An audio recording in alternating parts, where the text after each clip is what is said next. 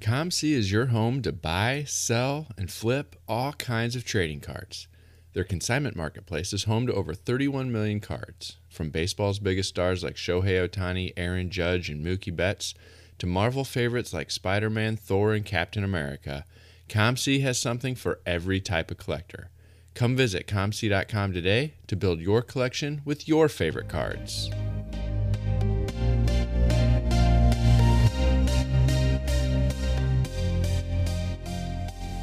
You're listening to the Wax Pack Hero Sports Card Minute, a podcast where we discuss both the hobby and business sides of collecting.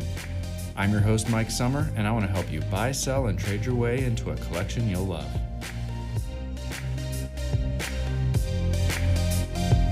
Listing and shipping, shipping and listing. That's what my friend Beau talks about all the time on his show, things that he's doing day in and day out.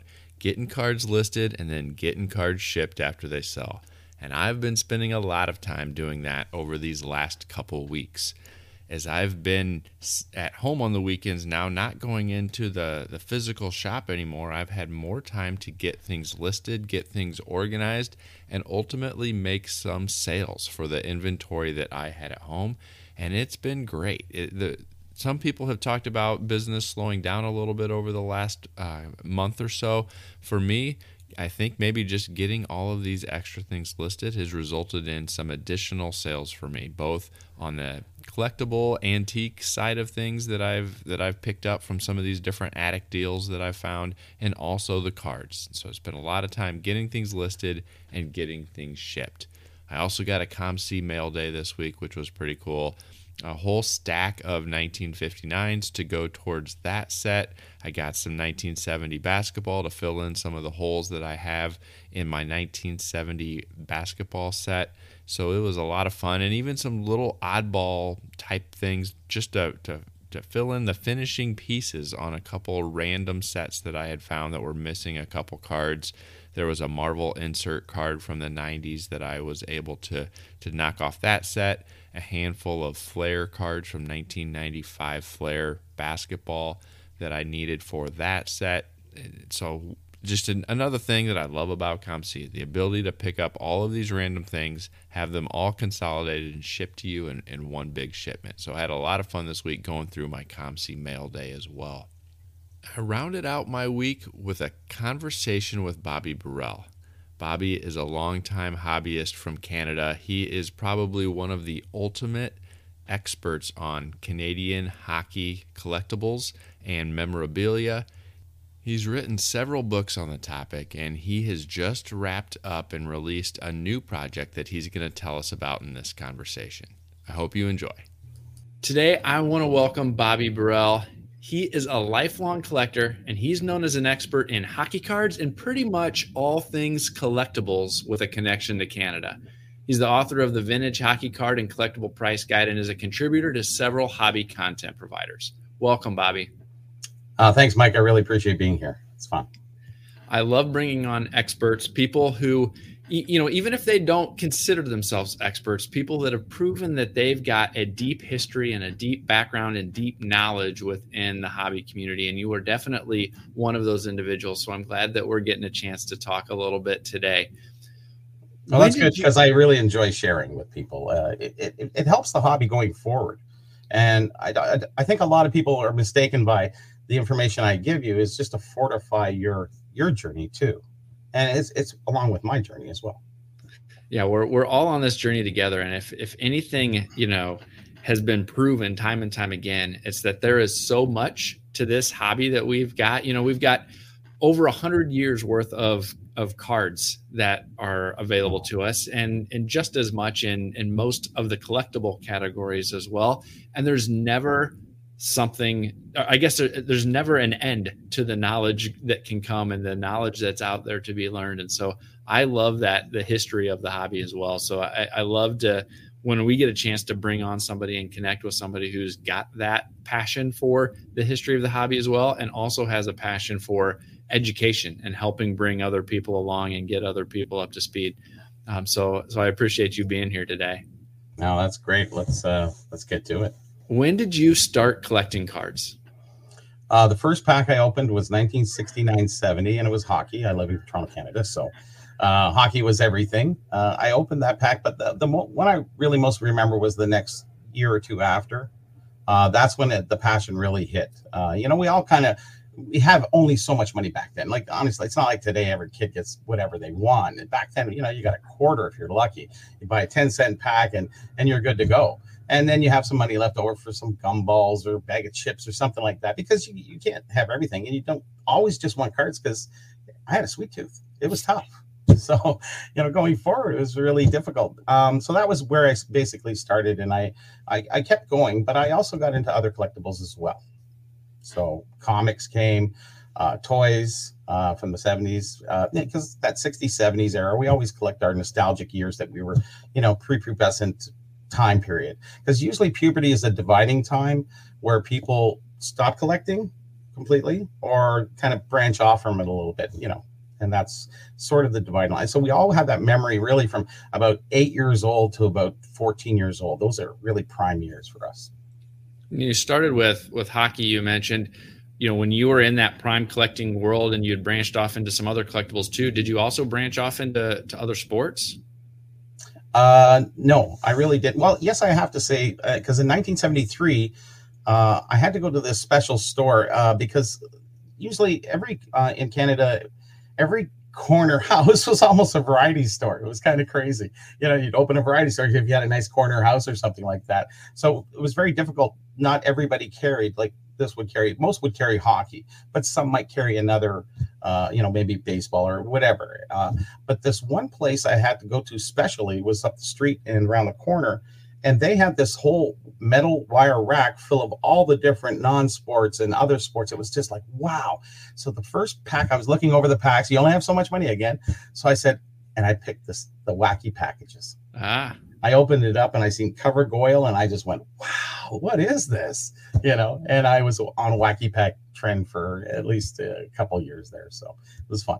But I branched off a little bit. Did you ever take a break from collecting, or were you pretty consistent throughout, you know, that teen years and 20s and things like that? Sure. I kind of stopped around. I never really stopped. The interest was always there. Did I always go to a show? Did I always go? No, there's times, you know, I started driving motorcycles and, you know, at dates, girlfriends, you know, trips that we would go on with our motorcycles. And, you know, those were the fun times. And you kind of put the hobby in the back drawer at that time. But you always kind of were interested in things as you went along. So there was times that I would go to an old antique store. Oh, wow, look at that. Great. Hang on, Harvey. I got to get that game. Or I started getting into toy games, and Rock'em Sock'em Robots, one of my very favorite, because I had that as a kid. I bought it again later on, and I still have that. I have a lot of those games put away, but I always enjoyed plastic toy games for some reason. Why plastic? I have no idea. It's just kind of neat. So at what point did your kind of full passion come back for collecting and for cards? Well, I'd have to say in the full passion, probably 95. Okay. The full passion came back, you know, because we established ourselves in a point in our life where we're making enough money that we have a little excess and what have you. And I was doing well in corporate coffee sales. So I was just going, hey, okay. I was looking on eBay. I said, there's a nice unopened 74 hockey pack. My God, $150 US. Buy it now. Like, I was just, from there, I never stopped. But then I started to realize, you know, I was collecting packs and stuff, and we didn't know some of the wrappers. And it really got into a point that I just said, I got to look into this, because is this a 65 or 67 wrapper? You know, I've said this before, but, you know, those things intrigue you. And if you don't know, how are you going to collect? What if I come across a pack? Which one is it? And there's a difference in rookies. So there'd be a big difference in price. So I went down this path that I never thought I would. Like I said, it was osmosis, just getting into it. I just kept going and I really never stopped. And in 2003, I put out, because I was into wax packs, and I put out the Vintage Hockey Collector's Price Guide. And it was just a rudimentary book on, you know, showing the packs, the wrappers, you know, the boxes, because I really like point of sale items. So me and my friend Roger Kuno, we got together and put it together. How we met and started, it was in the Canadian Sports Magazine, and that's sort of the Canadian Beckett And he wrote in a question about, you know, this rapper was this or this. And I wrote back in, and then we finally hooked up, and then we said, we should put something out. It was just that, you know, the F word, F it, let's just go. And we finished the book in, I don't know, about 2 years, and published it in 2003. And then I kind of moved on into 2006, getting into more of the food issue, getting into more of the stuff that was available in stores. I call it merchandise, or if it was at a souvenir booth, merchandise, that kind of stuff. This is very popular stuff. But I also added all the cards, and I did a lot of research on the history of the cards too. And then in 2015, I put out another book, The Vintage Hockey Collector's Price Guide, which was basically a list. The pictures, well, this second book in 2006, it's affectionately called The Playboy because of the large pictures and very little writing. And then this one got into more correcting the lists, all the things that were wrong, because this, the other book didn't have the player list. It just had the price of the set. And, you know, again, we're trying to ease into this, because who would think back in 2006, we really didn't know a lot about the hobby. It's hard to believe. The internet is somewhat new, you know, it's coming into fruition. You know, we're a critical mass as we turned into 2015, 16, we really started to get into it. So that's when this book came out, and I got into the list, and then I went with this one. You know, again, you have to say, and these are all self-published. So it took me many years to write it. I designed it all myself. I put the money forward by myself, you know, like $25,000 and $32,000 for the other one. Wow. And yeah. And the wife goes, are these going to sell? And I went, yeah. Sure. and eventually they did. So yeah. I'm curious to know when you were coming up with that idea for the first one, you know, you mentioned you had the connection with your co-author there, going back and forth about which rapper, you know, what set does this rapper go to? And had you been doing kind of the historical research and kind of building your own portfolio of background information? Was that something that you had already had a passion for, that you were already kind of building for your own personal use, this kind of database of information about these cards and collectibles? Or was that something that was kind of purely started and inspired by that conversation? There was no start and go date time. It was just, you know, I saved pictures that I hadn't seen before. So I'm going to make a file for that and, you know, put that there, because it's nice to share that with your friends, you know. And they go, oh, you ever seen the display box for that year? No. Let me say, hey, here. But if you don't save it, then you can't share it, because if it's on eBay or something, you lose that link and it goes away. And so I kept everything. And to that point, and from 2000 and, well, prior, let's say at least 2000, everything I was saving, not even just wax and the display boxes. Then I got into the food issue, because they have cereal boxes. They have other things too that are, you know, I like point of sale material. I've always liked the point of sale material. So that was my my headstrong way of getting into the hobby and staying persistent with it. And I would make files for every year, every decade, and allocate towards each, and then you just keep dumping stuff in each file, and eventually you have enough information to do a write-up. So then I started writing in about I wrote for Beckett for about a year in 2008, and then the Canadian Sports Magazine, I wrote for them for about 2 years in 2009-10, you know, just putting articles out about different things. And I got to be known as sort of more of the, oh, the guy knows a lot about food issue and stuff. And I said, yeah, as much as I know about that, I know all about the cards as well, very well. But there's not much new information in cards, which kind of puts me into the last book in 2015. I started doing more research on, you know, the 10s were a time in Canada. It was all imperial tobacco. It was tobacco cards. And the 20s was all chocolate bar. And then the 30s, we went gum, and it went, you know, straight forward with gum from then on. And then we got into stuff in the 60s and 70s where they started to really branch out. So that's where I started, and that's where I kind of finished off. And I said, okay, I'm going to, you know, write a book and compile everything together and see where it takes us. And this, all the books have been sold out a long time and are quite successful and referred to. Even PSA uses as a reference point when they do stuff.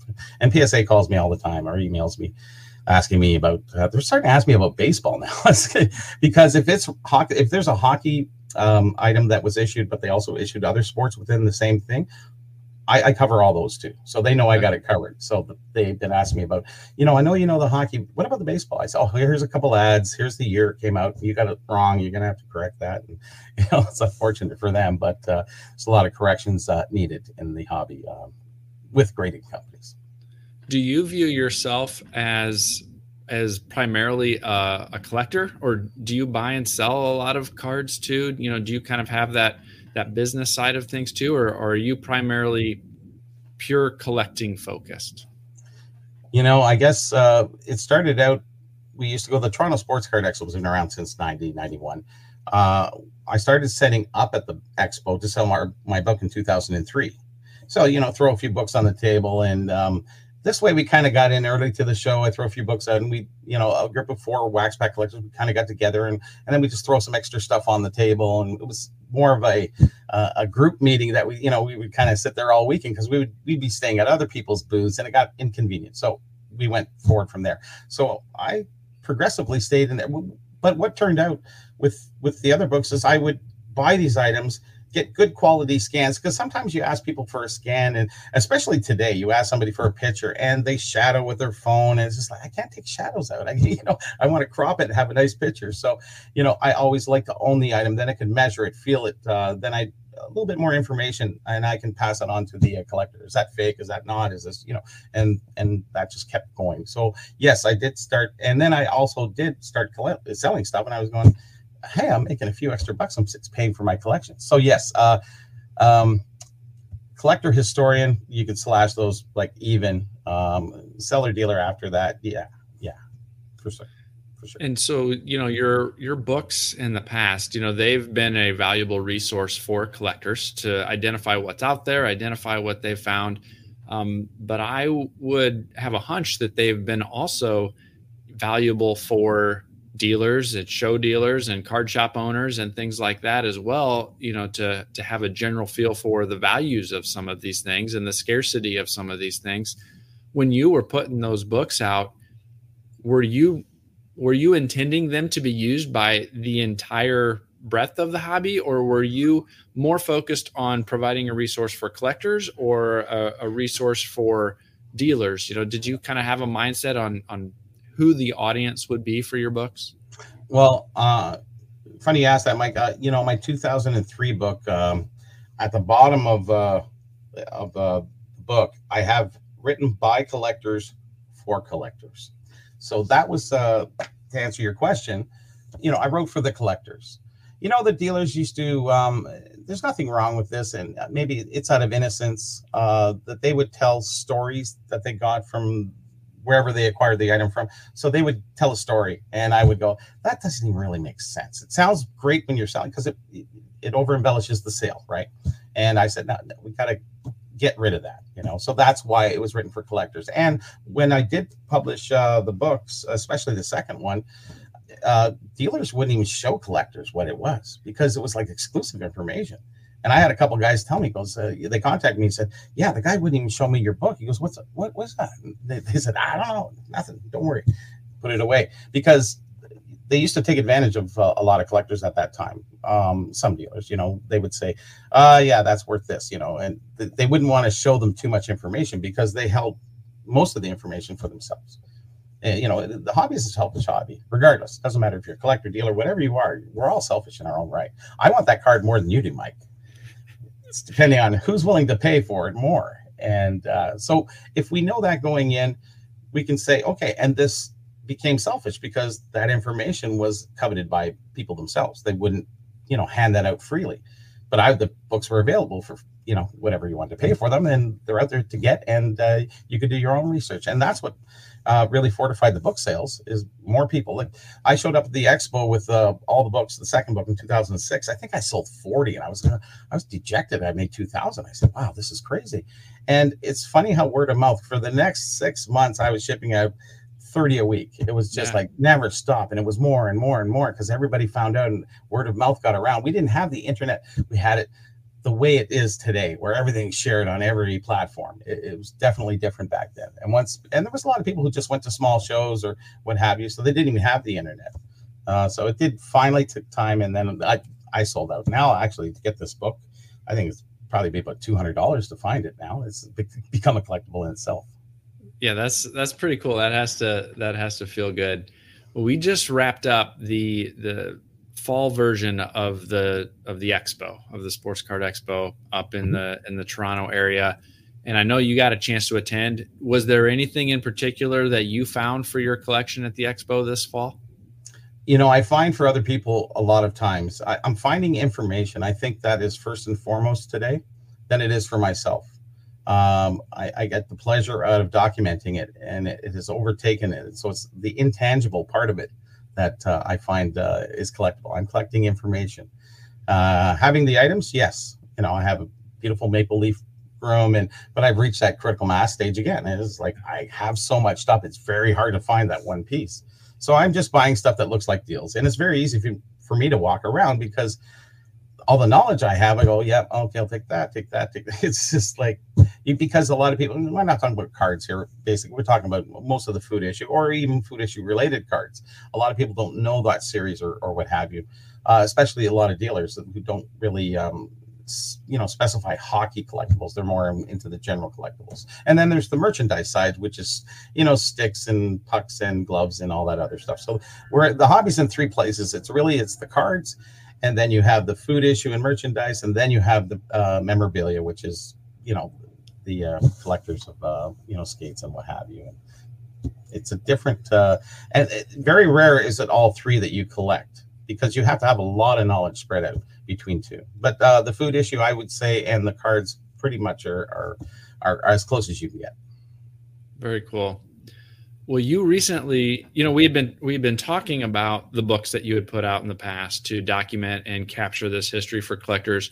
Well, you recently released kind of a new app and website that is focused on this same idea. Let's talk a little bit about that. Tell me about this new website and new app. Okay, well, it started with my friend Andy, who's a CFL friend and collector. We've been sharing information because, CFL and hockey are very similar in a lot of senses, but they're both Canadian, predominantly Canadian, and we'd share vintage information and what have you. So we've been friends for a long time. I put out my last book in 2015, and Andy asked me, he says that, because Andy is a code writer, so he does apps for a living and stuff like that. So he says, I'm working on an app, I've been working on it for 2 years. Would you like to get involved in it? And he goes, CFL is not enough to do an app. He says, I need a good base, and hockey would be great.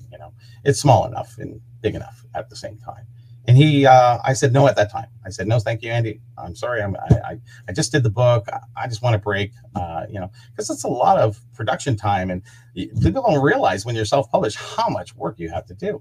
And he says, okay, no problem. But it wasn't, 6-8 months later, I just said, Andy, let's do it, because you keep finding new information. You go, man, I'd love to share that. I should put that in there. And when you have unlimited space, like you do with an app, you can write as much as you want. You're not contrived to a paragraph in a book, and you're looking at saving pages and balancing out how much the book is going to cost, because every extra page you add beyond is 8 pages you have to add. That's just the way the math works. It's like, yeah, okay, it's 32 pages, it's 160. Where does it end?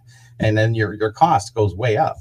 So started out as 25,000. Now I'm at 32. Where do I stop? And I can keep going. And then you have to justify which pieces really justify a page in the book. And that's why I really never went into the 90s, because you could do a book on just 90 to 95, just the amount, just on cereal boxes almost, or craft dinner or what have you. There's so much in that space. I don't know if I have enough life in me to even get to it, because I'm still not even finished adding the stuff to the app. And the app is, it's 1910 to 1990, everything hockey, food issue, and merchandise, and things that haven't really ever been documented before, even in my other books, because I had a long span in between 2023 and 2015 when I wrote the last book. So there was a lot of information that the other stuff that I've been holding that I never really put in the books that I didn't think I could justify. Now I can just throw it in there. And so we've multiplied times 10 the information with not, let alone pictures, every picture of everything. It's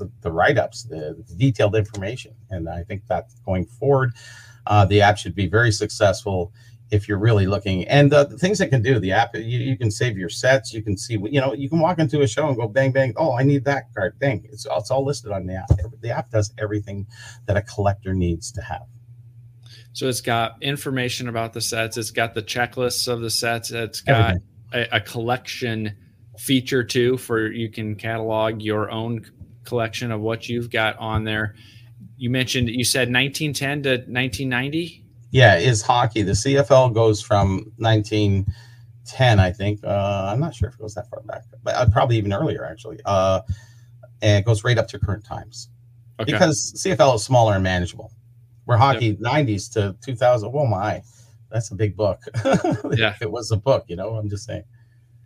And so if somebody goes and gets the app, and is it all, when you say hockey cards, is it Canadian issue only, or does it have the U.S. issues and the U.S. regional food issues as well as the Canadian? Oh, yeah. Well, most of a lot of the merchandise is American issued. A lot of companies in the U.S. would produce hockey items, and a lot of them we really didn't get up here. So it's very Topps and OPG focused. You know, both companies. I have great history, resources, and knowledge about those companies. Both of them, and it also goes into, like I said, you know, a lot of the merchandise and even food issue came out of there. And I really want to spread out a little bit further. I'm on that edge. I'd like to get into regional. 1967, when the league expanded, you had 6 new American teams, and a lot of those collectors are really coming of age now. And back then they really promoted. They did a lot of special promotions to get their team started. You know, to keep the, you know, Toronto Maple Leafs been around since 1927. You know, they didn't have anything to prove, but in 67, you know, Philadelphia, Minnesota, St. Louis, all those teams had to, you know, really push their, and they have these great little regional issues, and I'm finding out more and more about them. I already know quite a lot about them, but I really need to get into the finite details. I do want to add that, but I just want to get through, keep on, because we're going to add for the next 2 years, just the amount of information will be never ending. And I do want to, because we do all the Parkhurst hockey, I want to put all the Parkhurst non-sports in there too, just to satisfy that, you know, and I, as much as I know about hockey, I'm actually non-sports Canadian for the most part. I'm pretty much a historian at that point. Too. Yeah, that'd be awesome to see that expand. You know, we've been talking about it, but I don't think we've mentioned the name of it yet. So what is the name of the app, and where can people find it? Well, this is the logo. And this is the name of the app. It's called Needuum, okay. Needuum. It is a takeoff from, you know, kids sitting around going, got him, Needuum. Needuum is the big word, not got him. So, you know, even if you got him, you still need him. Yeah. It's my little tagline. And then what, you know, how much is it? How much does it cost? Is it a subscription? Is it a one-time fee? How's that work for somebody to be able to kind of fully utilize it?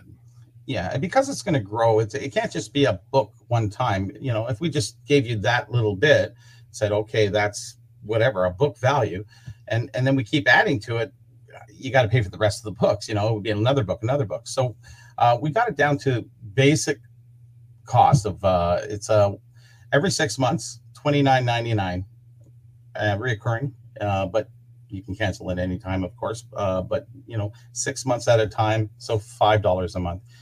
And with the amount of compiled information, like I said, that's basically a book. And we'll be adding almost another book in every 6 months. Amount of information if you do a comparative. Just the new information, the other stuff that I did not add, the new stuff that I have found, the updates, the new pricing. I can keep going. It's just a nonstop, perpetual thing, which is great for me because making that decision to do a book, as you see, from, you know, 2003, then I got 2006, then it went to 2015. You're sitting there going, that's a long time in between, because you know that it's an arduous journey, writing a book, designing the book, and putting yourself out there. You know, it takes a lot to really say, hey, I'm doing this. And I think the big deterrent in our hobby is that, you know, it's easy to do a not to take anything away from anybody, but it's easy to do a blog, turn it on, talk some stuff. But, you know, try to get down and write, and then people listen to you, and you are the voice of the information. So I have to be right. And I'm the hardest critic. The glass is not even half full. It's empty every time. It's actually got less in it. You know, if you can physically do that, you know, it's just like, no, let's start from scratch on everything. And going forward, I think that serves the collector to the best. you know, I'm nothing special. You know, I always say for my diploma, I graduated grade 12. You know, I got 55 in English, horrible writer, 95 in math, so good detailed oriented person. But it's amazing. I've written what, over 75, maybe close to 100 articles published, and 3 books. So something's, I guess, life experience, you know, and I get better with writing every year. You know, it's not an easy, I can't sit down like a typical writer and write something in an hour. You know, I break down the base information, then I try to make a little storyline, then I try to add little keywords and change it up a little more verbs. And so it takes me about like 4 hours what a writer would take an hour to do. So sure. Is the utility between what you can find on the website and the app the same? Oh no, there's stuff you, oh, I'd almost say for what you're trying to look for on the web, we have at least 50% more that you can find that's in the app that you'll never even see or ever even seen before.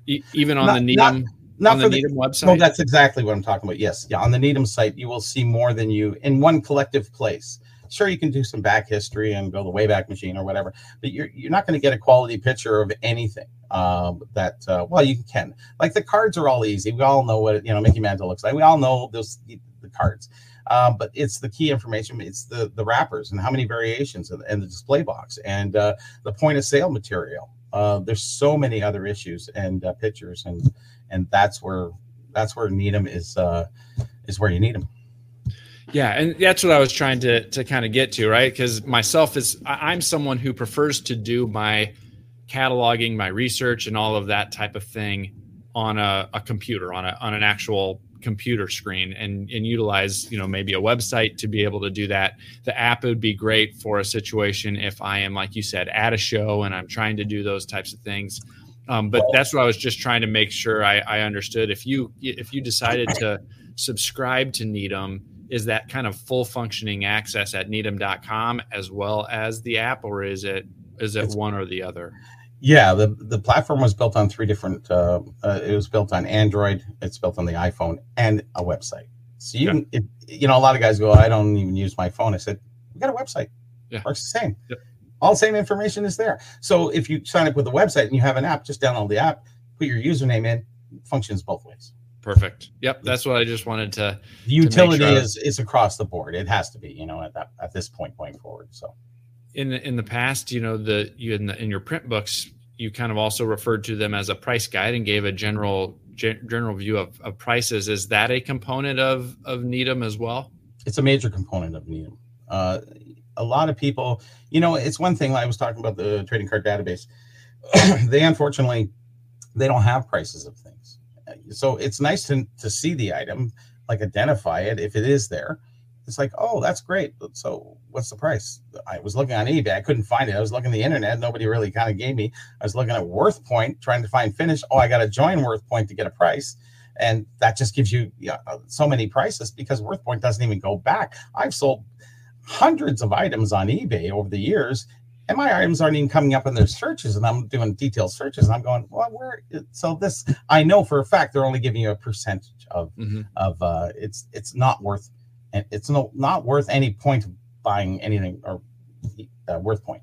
They're not giving you enough value for your dollar, unfortunately. Where I give more, well, I'm looking for giving you more value than we ever receive in money. I think going forward, because being a writer, what do I make, a penny an hour? We fight it out. It's not a money making thing. It's sort of something that we, you know, I love waking up to a treasure hunt every morning.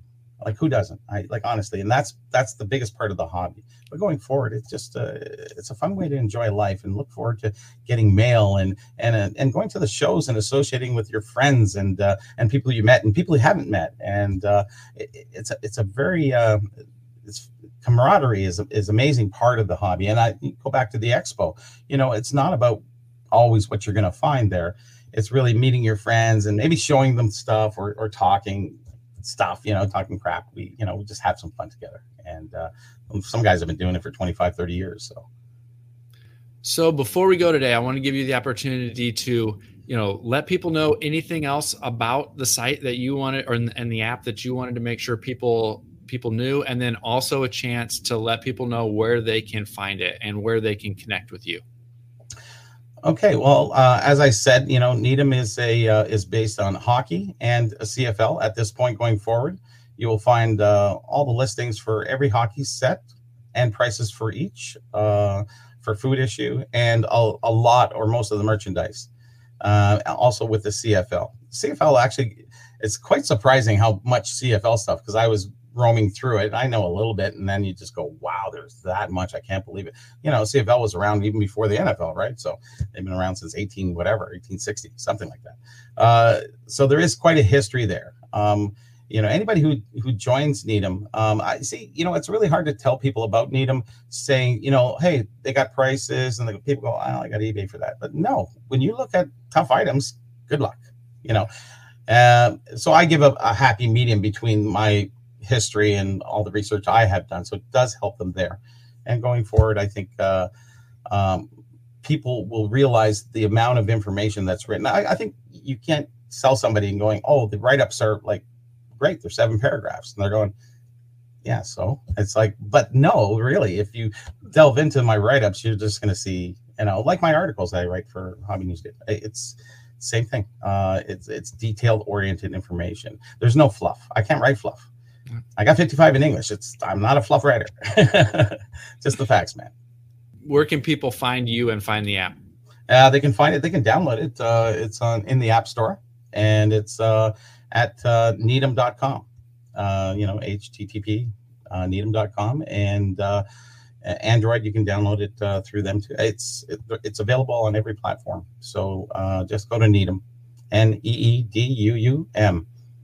Very cool. Well, thanks, Bobby. I really appreciate you joining today, and definitely encourage people out there to go and check out the app. Yeah, thanks so much, Mike. I appreciate it. Bobby is a great source of information. So if you haven't already checked his content out, I would encourage you to find the app, see if it fits your needs, find his articles on Hobby News Daily. He does a great job of educating all of us on the history of hockey cards and collectibles. So check his stuff out. I would really appreciate it if you told a friend about the show. Let them know where they can find the podcast, and that is pretty much everywhere podcasts are found. You can also go to waxpackhero.com to see the other articles and content that I am putting out. Well, that is all I have for you today, so I'll catch you next time.